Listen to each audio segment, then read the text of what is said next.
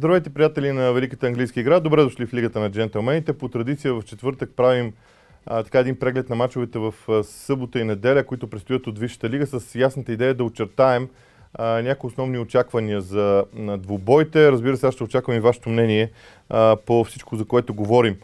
А, ще започна обаче с а, двубоя на кръга без никакво съмнение. Това е матча между Ливърпул и Лестър, защото м- първо това са два отбора от топ 3 в а, Висшата лига. Срещат се на Анфилд. Брендан Роджерс се завръща на Анфилд за първи път след като напусна Ливърпул и а, каквото и да говори той, ще е изключително амбициран да докаже, че неговото място е било на Анфилд и че това, че не е успял да а, докара Ливърпул до м, титлата, да закара Ливърпул до титлата, а, всъщност не го прави по-слаб менеджер.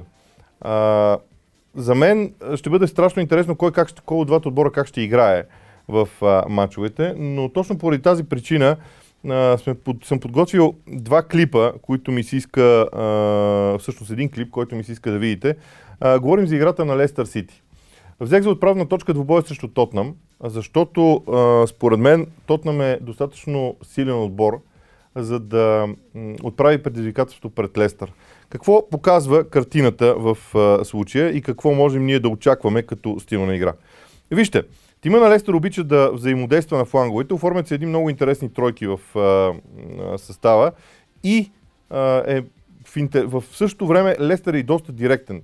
При отнемането на топката а, държат а, добре топката а, играчите на, на сините. Ние и друг път сме показвали тези моменти в представянето на Лестър, но това, което ми се иска да наблегнем и да го пречупим е през това, което предстои на Анфилд. Ливърпул трудно би могъл да се защитава и трудно би приел да се защитава толкова близо до своята половина в двубоя. Ако го направи, Лестър би имал възможност да вземе нещо от двубоя. Така че на мен ми се струва, че Клоп ще иска да изтегли играта, както е по традиция, доста по-далеч от своето поле. За мен обаче Лестър е отбор, който разиграва добре топката. Разиграва а, именно благодарение на тези взаимодействия а, по фланговете, взаимодействия а, така по тройки, а, смяна на местата, търсене на празни пространства – Джеймс Мадисън ще бъде на разположение на лисиците и неговите включвания от дълбочина също ще бъдат интересни, защото а, ще направят така, че Фабиньо да е заед с конкретен човек. А, което пък от своя страна ще принуди другите двама вътрешни полузащитници на Ливърпул да са много внимателни в действията си. Вижте тази атака. А, Лестър проектира празното пространство в центъра доста по-рано. И ако до Мадисън няма човек, а, а Фабиньо търси зоната, която да покрива, противниковите отбори могат да пострадат. Сега, абсолютно ясно ми е, че да се сравнява Ливърпул и Тотнам в отбрана точно в този момент, може би не е най-добрата идея. Но каква друга отправна точка имаме при Лестър Сити? Ето го това движение в предни позиции. Пасовете напред, които са много важни и скоростта на Джейми Варди в противниковата половина. Човек, който може наистина да, да направи много поразии на която иде отбрана. Това, което аз искам да добавя като продължение на тази тема. Ливърпул в последните си два мача не играе така, както играеше в началото на сезона. Не казвам, че играе слабо, но не играе на това ниво, на което започна сезона. Ако Ливърпул допусне да не бъде достатъчно прецизен а, при прехода на играта от противниковата третина до собствената третина, нещо, което по принцип при тази транзиция е много силно, силно качество на Ливърпул, то Лестър би могъл да се възползва. Ливърпул продължава естествено да бъде фаворит в този двубой, в това няма съмнение. Много интересна ще е битката на фланговете, защото ако има двама крайни защитници, които са точно копия на крайните защитници на Ливърпул, то това са двамата крайни защитници на Лестър. Окей, вярно е. Вероятно индивидуалната класа, може да се спори за индивидуалната класа. Но Рикардо Парера е страхотен десен бранител. Чила от другата страна също. Така че и там Ливърпул е поставен пред а, много неизвестни. А, така че предизвикателството за Мърси Сайца и за Юрген Клоп е огромно в този двубой и струва ми се, че ще научим страшно много неща за тях. Отделно от това, Джейми Варди е вкарал 7 гола във Висшата лига срещу Ливърпул, като само Андрю Кол и Тиери Анри а, с а, 11 и 8 съответно имат повече от него. Така че очакваме и Джейми Варди да е ключова фигура в този двубой. Споменах за Бренда Роджерс, за първото му завръщане на практика на Анфилд от октомври 2015 година. А, има само един менеджер, който е ръководил червените във Висшата лига и е печелил след това като гост срещу тях и това е Рой Ходжсън. Или по-скоро е печелил матч на Анфилд след това. Така че за мен двубой е изключително интересен, най-интересният от кръга и ще бъде изключително зрелище матча в съботния ден. Започвам с другите матчове. Брайтън срещу Тотнам. Серж Орие ще бъде наказан. Той е наказан за изгонването си миналия кръг срещу Саутхемптън. По принцип Тотнам все още няма победа като гост и може би на терена на Брайтън това е добра идея да бъде направено и постигнато в а, случая. Сега, а, искам и се да ви покажа нещо свързано с защитата на Тотнам, защото цяла седмица Тотнам е голямата тема заради огромната загуба от Бар Мюхен, а, заради начина по който отбора играе и така нататък. Но в предишния двубой на спорите се видяха няколко доста интересни неща в моите очи а, и именно това, което отличаваше играта на Тотнам в защита в едното по време и другото. Вижте тази полузащитна петица, която толкова лесно с едно подаване бива разкъсана от Саутхемптън в предишния кръг. Пас и изведнъж тази петиция е елиминирана. Защитната четворка е уязвима, защото към нея стопката в краката летят буквално футболисти на противникови отбор. Това е огромен проблем за Тотнам. Огромен проблем през първото по време на матча срещу Саутхемптън, когато а, отборите бяха в а, числено равенство на игрището. Още веднъж, следим тази петиция, защото тя трябва да осигури протекцията на линията на отбраната. А, никой отбрана от 4 души не може да оцелее уверено, ако се позволи срещу нея стопката в краката на скорост да идват полузащитници на противниковите отбори в Висшата лига. И отново тази петиция е елиминирана с едно подаване, в този случай на фланга. Така че, а, това е нещо, което беше слабост на спорите в минали кръг. Вижте как линията на отбраната на Тотнам е а, зле конфигурирана в този случай и е трудно топката да им бъде, да бъде върната обратно в владение на спорите. Ето това е големия проблем на Тотнам и струва ми се, че се видя в доста матчове. И не случайно на чуж терен нещата за спорите не се случат по най-добрия начин. Да не говорим за свободните пространства. Още веднъж, човек с топката пред линията на отбраната е, му е позволено да центрира. Това са дребни на пръв поглед елементи, които обаче обославят проблемите на Тотнам в играта в защита. През второто по време срещу Саутхемптън, когато Тотнам вече беше с човек по-малко, вижте прехода и играта на спорите в защита. Тук на практика девете полеви футболисти са зад линията на топката и не позволяват да бъдат разкъсани. Колкото и странно да звучи, на почивката на онзи двубой Тотнам, заигра, Тотнам направи необходимите корекции и заигра по-добре в отбрана. Може би защото всички играчи осъзнаха, че са предизвикани от Саутхемптън. И това е важното. Ето графиката. Топката а, и хората зад линията на топката, колко добре са позиционирани, колко добре са подредени. Това е нещо, което а, ще бъде страшно интересно да видим как точно а, ще а, се случи при Тотнам. Защото противниковите отбори, когато Тотнам играе толкова добре, са принудени просто ето така да обикалят наказателното поле. А, истината обаче е, че Тотнам не го прави много често този сезон и оттам идват а, тези моменти на, на криза, за които също говорим. Моменти, в които спорите изглеждат крайно уязвими и а, буквално можем дори да кажем, че не можем да ги познаем в а, мачовете. И още нещо около този двубой. А, Брайтън е отбор, който много обича да разиграва топката, дори на моменти да я задържа твърде много в своята половина. Много сме говорили за този стил, на Брайтън ни го показахме. Но ако има нещо, което, от което Тотнам може да се възползва, то точно това е, е нещо хубаво. Защото спорите не случайно играят толкова успешно срещу Манчестър Сити. Този модел на игра е познат на почтино и той има неговото противодействие. От тази гледна точка аз си признавам, че очаквам първата победа на Тотнам като гост. Още повече след мотивираното, след мотивацията, която би трябвало клуба да има след загубата от Байер Мюнхен. Останалите матчове, Бърнли срещу Евертън, тези два отбора нямат равенство в 10 мача от Висшата лига, които са се изправили един срещу друг, като Евертън има 6 победи, Бърнли има 4 победи. Защо е важно това? Защото или единия стил наделява, или другия. И сега още един факт. няма отбор, който да е вкарал повече голове с глава от Евертън този сезон, като пропорцията е много интересна, защото 67% от головете на Евертън през тази кампания са паднали с глава. А ако има отбор, който може да защитава наказателното си поле при центрирания, независимо дали става дума за игра или статични положения, то това е Бърнли. А, може би статистически да не мога да го докажа, но това е лично вътрешното ми убеждение на фона на стила на игра, който Шон Дайш предлага. Така че за Евертън ще е тежко. Много тежко. И а, ако този двубой бъде изгубен, идва пауза за националните отбори, което е удобно време дори за смяна на менеджера. А, но на мен ми се струва, че Бърни би могъл да има успех в този матч. Норич срещу Астан Вила. Два отбора, които а, влязоха от чемпионшип, един срещу друг на Карл Род, с два различни стила на игра. Стила на Астан Вила би следвало да а, противодейства добре на състава на Норич.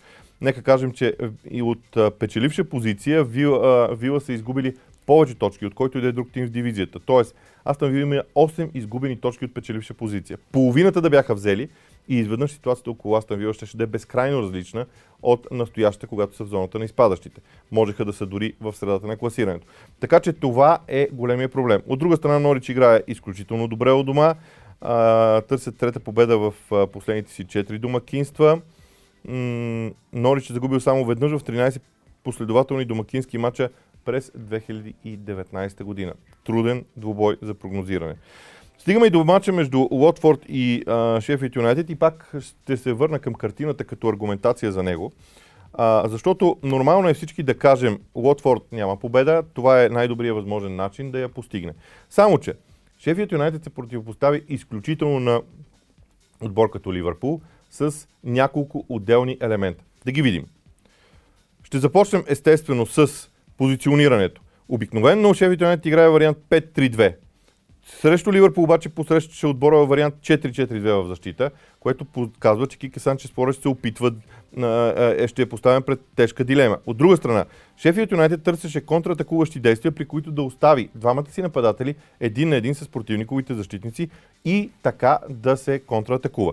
Нищо чудно подобно нещо да се случи и срещу Лотфорд, защото по традиция Лотфорд, дори и под ръководството на Кики Санчес Флорес, има активни крайни бранители. Нищо чудно обаче Лотфорд да потърси малко повече сигурност в действията си. Иначе, втори елемент.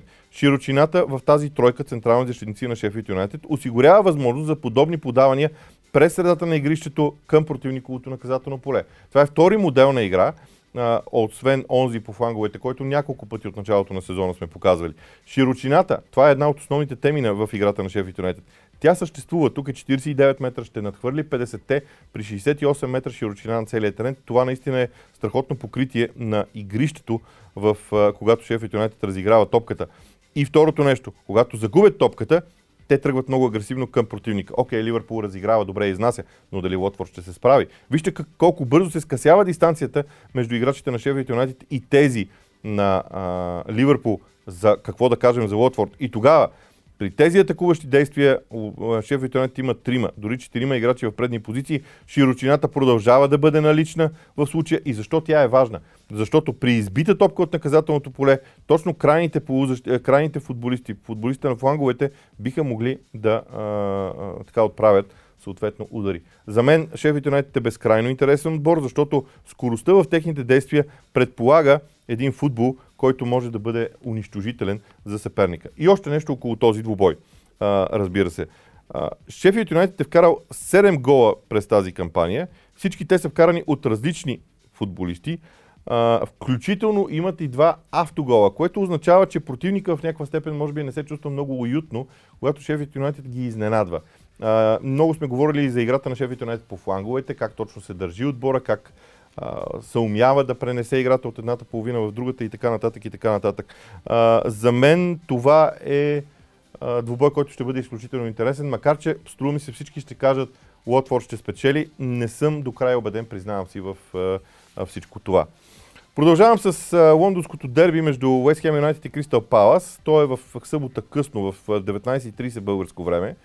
А, тук не сме подготвили картина, но един много важен детайл, който трябва да имате предвид – Кристал Палас ще е без капитана си Лука Миливович, който е наказан за акумулирани жълти картони. Пет броя вече.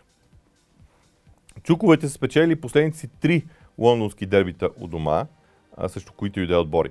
Но значението на Лука Миливович е не просто огромно, не просто значимо. А, той дава баланс на целия отбор на Астан Вила. Аз първо не знам кой ще го намести, замести. Вероятно двамата Макартър ще влязат в игра. А, не съм убеден, че могат да бъдат толкова ефективни. Дори двамата в тази зона няма да са толкова ефективни. Освен това, ако Кристал Пал заложи на двама души в а, линията пред защитата си, то тогава ще бъде наранен процесът на изнасяне на топката. Така че, за мен Уест Хем е огромен фаворит в а, този двубой. Неделните матчове. Започваме с Арсенал срещу Борнемот. И а, тук искам да покажа нещо, което при, е, е много важно при Борнемот, защото Борнемот промени играта си този сезон. Първо, увеличиха се драстично дългите топки, които Борнемот използва. Това е нещо очудващо, защото Еди Хал бе а, известен с стила си на игра, който е насочен към по-плавно разиграване на топката, но статистическите показатели говорят, че Борнемот е увеличил дългите топки. И сега, какво е значението на това увеличаване на дългите топки и защо това е важно?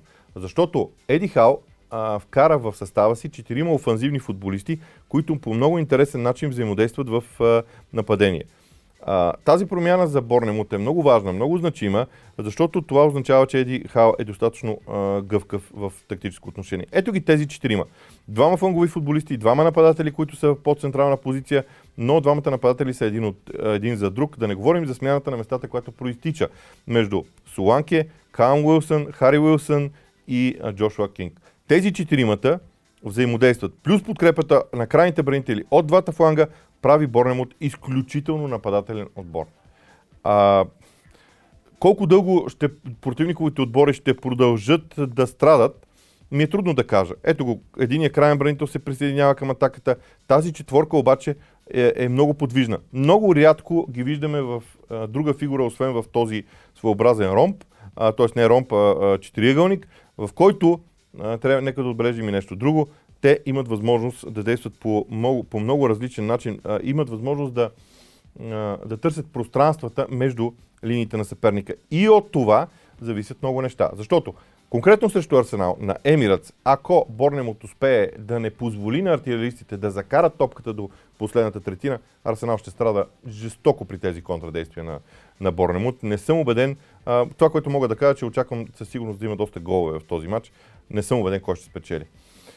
Манчестър Сити срещу Увърхемптън. Ясно е, че Сити са огромния фаворит в този двубой. М- да си призная, миналата година Увърхемптън ги затрудниха. Аз не знам дали тази година това ще стане, но държа да ви покажа нещо за Увърхемптън. Не толкова конкретно за този матч, а защото за първи път се виждат белези на съживяването на Увърхемптън. Може би защото когато видяхме тези белези в предишния матч, нямаше матч в Европа преди това. Така че да видим един, а, играта на Увърхемптън, която има няколко отделни елемента. Тези отделни елементи са свързани с тройката в защита, изнасянето на топката, събирането на трима души на фланга и търсенето на пространство в предни позиции. Тази атака чудесно демонстрира всичко това, защото когато токата тръгне от едната страна, от другата има много свободно пространство. Точно защото съперниците обикновено насичат, насищат зоната на топката. И от тази гледна точка, широчината на атаката е важна. Тя се осигурява от тези трима нападатели. Увърхемтън се върна към вариант 3-4-3 на игра и в предни позиции има още два, поне още двама души, които от средата на терена търсят път към противниковото наказателно поле в пространствата между тримата нападатели. Това е нещо ново от страна на Нуно Еспирито Санто, което е в пряко продължение на това, което миналия сезон гледахме.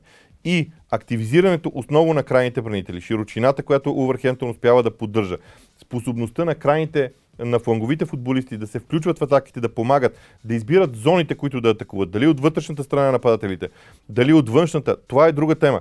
Но а, Джони Кастро а, е много активен в а, а, ляво. Виждате и, и атаките от дясно. Изобщо Увърхемптън наистина направи, направи един а, а, така много интересен процес към това да се завърне към своите ортодоксални ценности в а, играта. Така че аз не смятам, че Увърхемптън ще спечели този матч или ще вземе нещо от двубоя срещу Манчестър Сити, но смятам, че, трайна, че е трайна тенденция за връщането на Увърхемптън към добрите модели на представяне.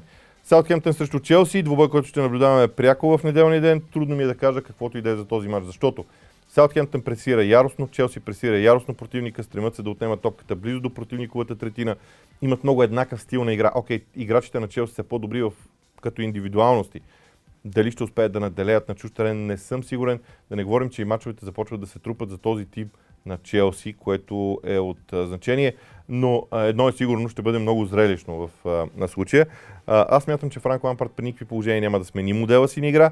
Що се отнася до Хазен Хютъл, той вече демонстрира, че има поне два основни тактически варианта, от които започва мачовете, но и другото, успява да моделира отбора си вътре в а, срещите, като го наглася спрямо съперника. При всички положения, може би е, е нормално да се очаква успех на Челси. но аз не съм толкова сигурен точно, защото Саутхемптън е изключително тежък отбор да се играе срещу него. Завършваме с последния матч. Държа да ви покажа нещо около Нюкасъл, защото кризата около Нюкасъл е огромна. Но в първите 20 минути на двубоя срещу Лестър, когато резултата все още беше 0 на 0, Нюкасъл показа някои неща, които могат да бъдат основа за представянето на тима на Стив Брус. Ето ви и картината в този момент. А, линията на отбраната. Четирима в защита, четирима пред тях, а, човек зад гърба на нападателя. Доста добра компактност. Проблема. Пространството между линиите. Окей, това не може да се излечи в рамките на 24 часа, в рамките на една седмица. Но може би това е основата, в която Стив Брус ще иска да работите първа в състава си, макар че Стив Брус принципно е привърженик на идея с повече е, защитници в игра. Виждали сме го и в Хъл Сити, и в други отбори. Тези две четворки на Нюкасъл обаче се запазиха през по-голямата част от времето. Дори разиграването на топката вървеше не чак толкова лошо за стандартите, които Нюкасъл по принцип има. И тогава широчината на фланговете може да върши работа. Мигел Амирон, който за сега се очертава като известно разочарование за клуба, би могъл да бъде много полезен в ето тази зона на крилото, където се създават ситуации един на един. Да не говорим за способността на крайните бранители да се включват в предни позиции. Това са дребни моменти на пръв поглед. Мнозина бих казали, това е случайност. Окей, може и да е така, но тези моменти в играта на Нюкасъл в началото бяха впечатляващи. Спокойствие в защитната четворка, пас на крак в предни позиции, не се заритва топката, търси се логика в действията и в един момент се отварят пространства. Ето отново, четирима души в предни позиции, двама нападатели плюс двама флангови футболисти, шестима души зад тях, а, с вратаря 7 поливи футболисти между топката и собствената врата, четирима в предни позиции, достатъчно скоростни, които да търсят а, изява и възможност за отбелязване на гол. Всичко това а, като цяло бе добър модел за, за Стив Брус. Големия проблем е, че това просто не се случи. И първият път, в който Нюкасъл допусна гол, целият отбор рухна. А как допуснаха гола? Допуснаха гола, защото отново пространството между линиите беше използвано. Вижте, колко е голяма тази дупка между полузащитата и отбраната на Нюкасъл. Това е един огромен проблем за Стив Брус, който трябва, разбира се, в някакъв момент да бъде решаван, защото в противен случай Нюкасъл ще бъде страшно уязвим към всичко това, което се случва пред тяхната врата. Що се отнася до Манчестър Юнайтед и двубоем с а, Арсенал, те бяха а, далеч от това, което Ман Юнайтед като стил и класа има, но аз мисля, че се заражда нещо, което можем да наречем стил в Манчестър Юнайтед. Дали ни харесва? Дали не ни харесва? Друга тема. Дали Юнайтед трябва да играе така или да не играе така? Друга тема. Но има ясно определено лице, което Солскияр иска да вижда този си отбор в момента с тези играчи. Ще видим те как ще се справят срещу Нюкасъл, но контратакуващите действия на Манчестър Юнайтед би, би трябвало да бъдат решаващи. Е, това е от нас. Не забравяйте, че в петъчния ден отново ще направим лайв, някъде около 19 часа. Не обещавам да съм точен, макар че в този момент се справим доста добре в началния час.